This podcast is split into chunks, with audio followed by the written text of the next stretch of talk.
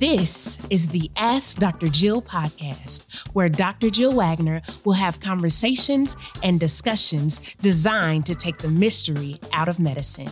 Your next appointment toward living a healthier life begins right now.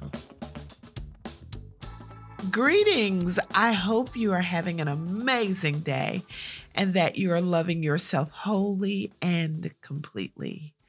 I'm Dr. Jill Wagner, your host of the Ask Dr. Jill podcast. Thank you so much for taking time out of your life to spend a few moments with me. For those of you who don't know, I'm a concierge, board certified family practice physician. I've been practicing for several decades, and those decades have given me loads of experience and a little bit of insight. This podcast is an opportunity to share both of those with you. My practice is located in the Dallas area, and if you would like to become a patient in that practice, I'll share contact information later in the broadcast. But for now, let's get started with this episode of Ask Dr. Jill. Today, we are going to talk about COVID brain. I I know um, so many of you, we are well into this pandemic, and hopefully, we are on the other side of it. And so many of you either have experienced COVID yourself in terms of an infection, or you know somebody who's had it. I've had lots of patients who uh, have been infected with the virus. One of the things that I have seen throughout the pandemic and um, the various uh, forms of COVID I've seen a lot of brain fog, what people describe as brain fog. And so initially, um, with the initial variant, well, I guess they weren't the initial variant, that was just initial COVID. Uh, one of the symptoms was people would lose their smell and their taste. Then, as different variants came along, that particular symptom, the, the loss of, of taste and smell, went away, but the the thing that lingered was this brain fog. So, first of all, let me tell you, brain fog is not a real medical term, but it's one that people use to describe a range of symptoms. And those symptoms include things like poor concentration or feeling fatigued, uh, feeling confused, thinking more slowly than usual. So, processing, just processing information, seems to go really slow fuzzy thoughts, forgetfulness, lost words, and just overall mental fatigue. In some other places where people experience brain fog, uh, some women describe brain fog after they've had babies, and other people, after they've had chemotherapy, they talk about this brain fog or the fact that the brain does, doesn't function the same for a while. So, brain fog can feel similar to the effects of sleep deprivation or extreme stress. And it's not the same as dementia. It doesn't mean that the structure of the brain uh, has been altered in some way. It just means that the brain is not functioning in the way that it should. The good news is most people usually recover from brain fog. Uh, you may get similar symptoms after other infections or head injuries, and even some women from, from menopause. Uh, brain fog is also common if you have depression, anxiety, or stress. But as I said, the good news is most people recover. But the brain fog that you get while recovering from coronavirus uh, seems to vary over time. So, for some people, it may be intense initially. For other people, it may not come until several weeks after they have recovered from the initial uh, virus. Um, and it's not just people who are in the hospital or who develop severe COVID uh, who can develop brain fog. It's also a common part of what has now become known as long hauler syndrome or long COVID. Anxiety, low mood, and fatigue all play a role in affecting how your brain functions. So, if you're feeling any of those things, then your brain is probably being adversely affected. So, short term, how do you help brain fog? Uh, what do you do to make yourself feel better? Well, let me tell you before I give you this list, you have to remember I am not your physician. Well, some of you I might be, but this is not a medical visit per se. So I'm not giving you medical advice. I am giving you recommendations that you might want to consider. And you always want to make sure that you go and talk to your personal healthcare provider about any of these things. But here's some information about short term brain fog and some of the things that you may do. First is to stay hydrated. You know, we've talked in another podcast about how important hydration is for the brain. So if you're experiencing some brain fog, you want to make sure that you get hydrated. The same thing is about getting enough sleep. You know, sleep is critical for your brain to function optimally, but also to heal itself regular exercise, ideally outside, if you can go outside, keeping your weight healthy. So, if you can get that weight as close to a good, healthy, stable weight so that you're not going up and down, that's a good thing meditation when you're experiencing brain fog. Sometimes meditation can help you just reel those thoughts in, calm that brain so that it will be able to heal itself and to operate uh, optimally. The other thing is make sure you take regular breaks. Now, all of us, uh, or many of us, I would never say all, many of us pride ourselves in the fact that we can work and churn things out and you know take as much time as we need to really focus and get the job done but sometimes breaking is just what your brain needs. So if you're experiencing brain fog, make sure that you put in your schedule regular breaks. Because what happens when you really get foggy, you will find yourself taking much longer to complete a task. Where if you just take a break, your brain can recover rev back up, and then you'll be much more efficient. Also, take times to do things you enjoy. For example, make sure you're socializing with friends and family. I cannot tell you how important it is to make sure that you have a village, that you interact with people.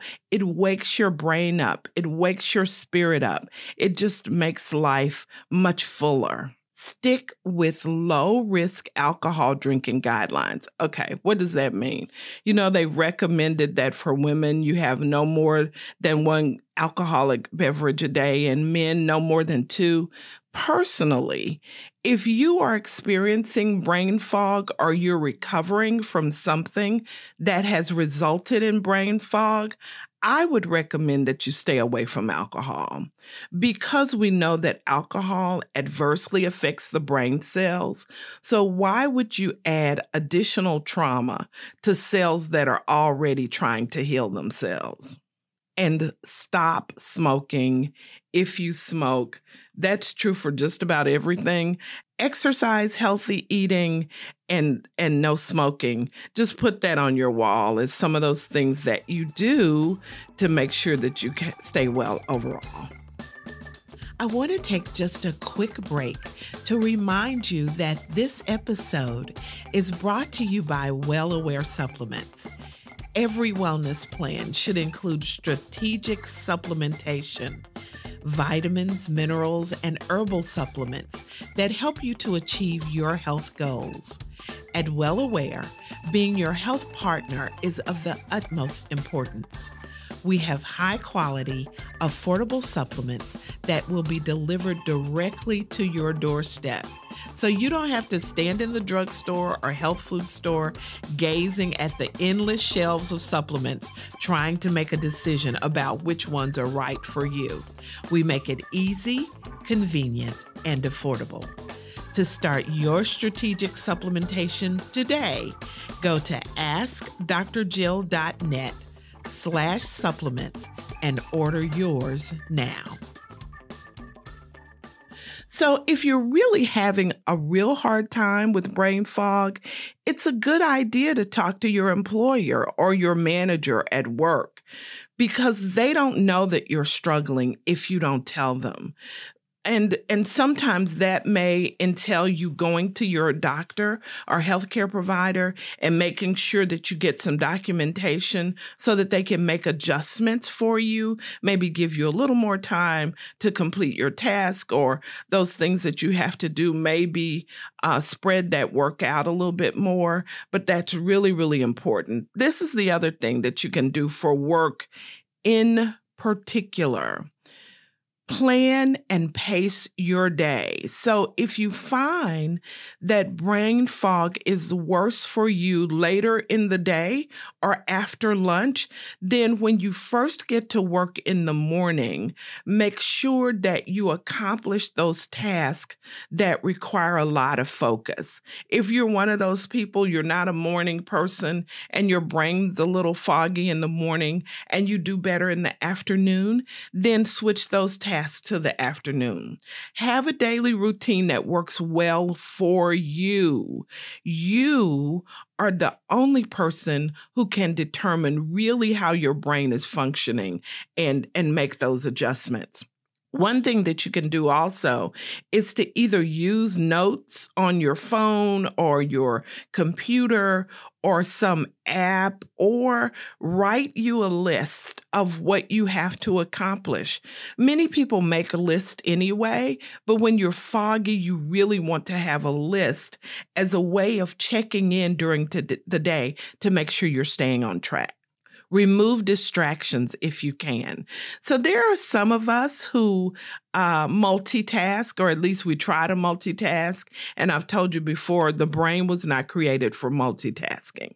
So you, you think you're doing great when you're multitasking, but we have all these things that distract us. So, you know, we might have some podcast going. Hopefully it's mine. Some podcasts going. And then you've got, you know, your list you're working on, you got your stuff you're working on uh, for your job.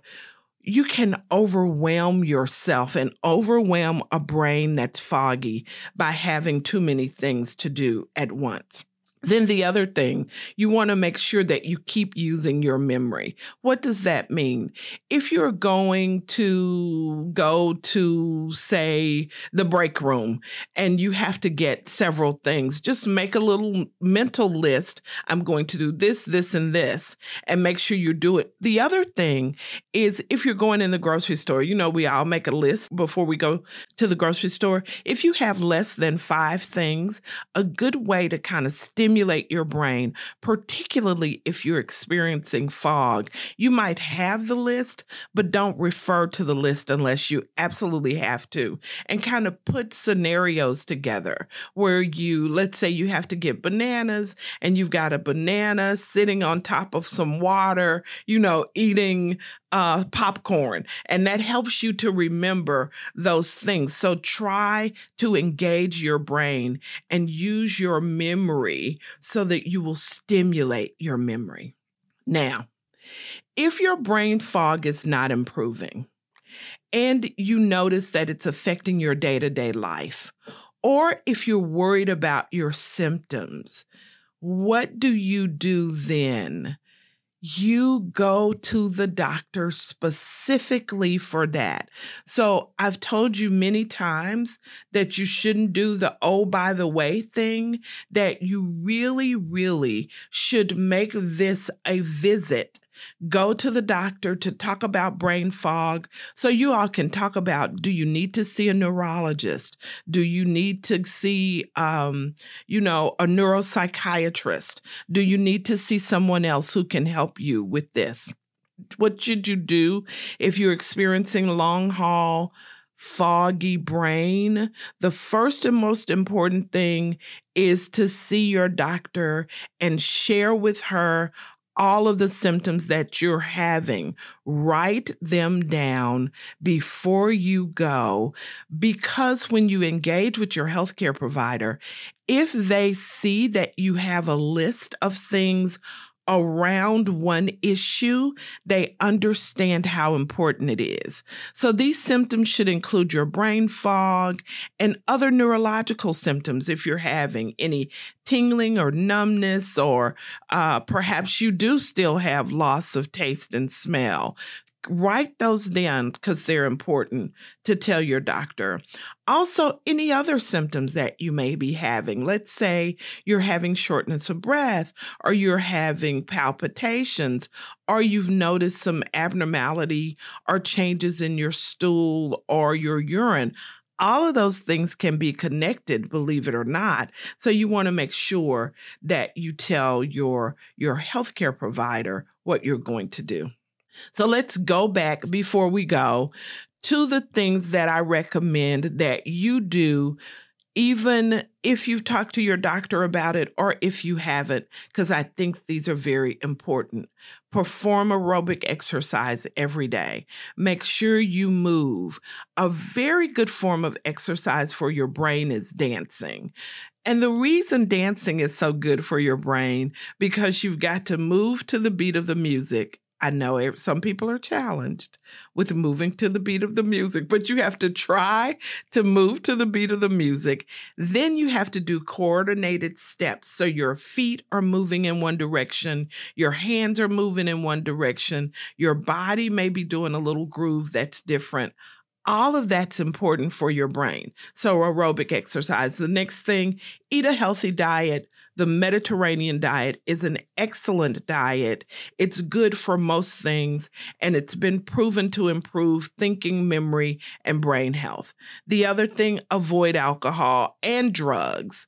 Um, sometimes we get into the habit when we're not functioning optimally to try to do a drug that gives us, even for just a short period of time, um, you know, eh, helps us to feel better, that's usually not a good idea because you're masking the symptoms, not making your brain better. Sleep, sleep, sleep. If you are tired, sleep. It helps your body and your brain clear out toxins and helps it work toward healing. So, sleep. Make sure you stay social because being social is what we were created to do as human beings.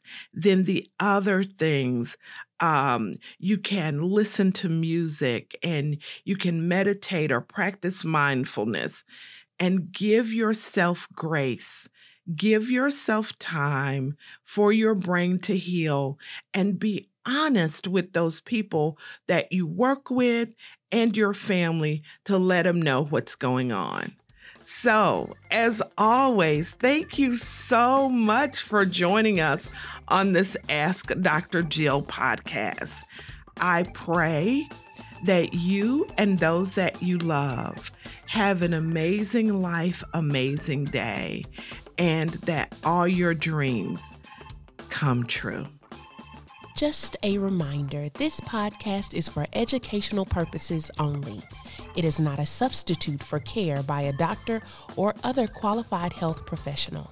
This podcast is provided with the understanding that it does not constitute medical or other professional advice or services. If you are looking for help on your journey to wellness, seek assistance from a qualified medical professional it is important that you have someone in your corner that is qualified, trained, licensed health practitioner, helping you make the health changes you desire as you venture toward the healthiest you possible.